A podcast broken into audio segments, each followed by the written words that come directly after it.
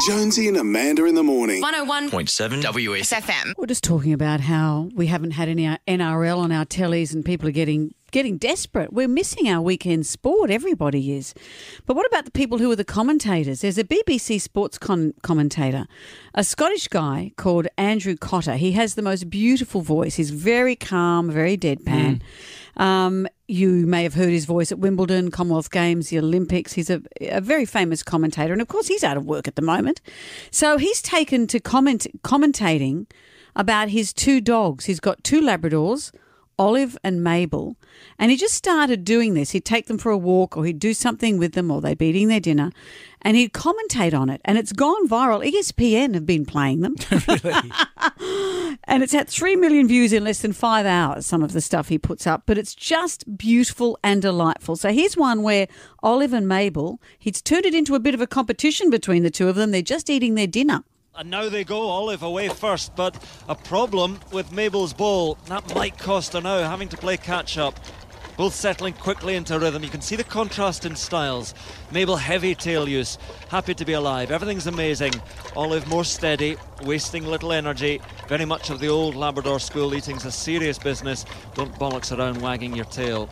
and Mabel seems just a, a little sluggish here. Perhaps more was taken out of her by the worm medicine she was given last night than we thought.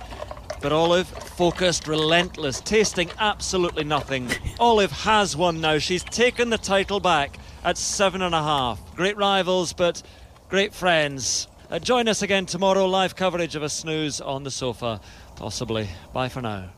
Isn't it beautiful? That's great. And here's another one I just saw this morning where the two dogs are being taken for a walk. To the closing moments of this contest to see who can disgrace themselves more on a walk. Olive dominating early on, eating three kilos of grass and upsetting a small child. But Mabel finishing so strongly here, taking herself off to stand in this fetid pond just to please herself. And this might well have shaken Olive, wondering now if she needs to go back and roll in that very poorly squirrel in the trees, which got her shouted at a few moments ago. Yes, there it is, joining a rival again.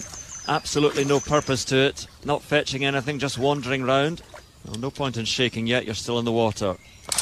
So there's the hop, beautifully done. And there we are, shaking all over my jeans. Even Olive enjoyed that one. The tail wag of apology doesn't even mean it. I'll just stare at the trees and think about getting a cat.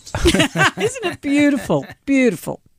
Your husband's watching it all the time. Oh, on ESPN, absolutely. If it's there, he's watching it.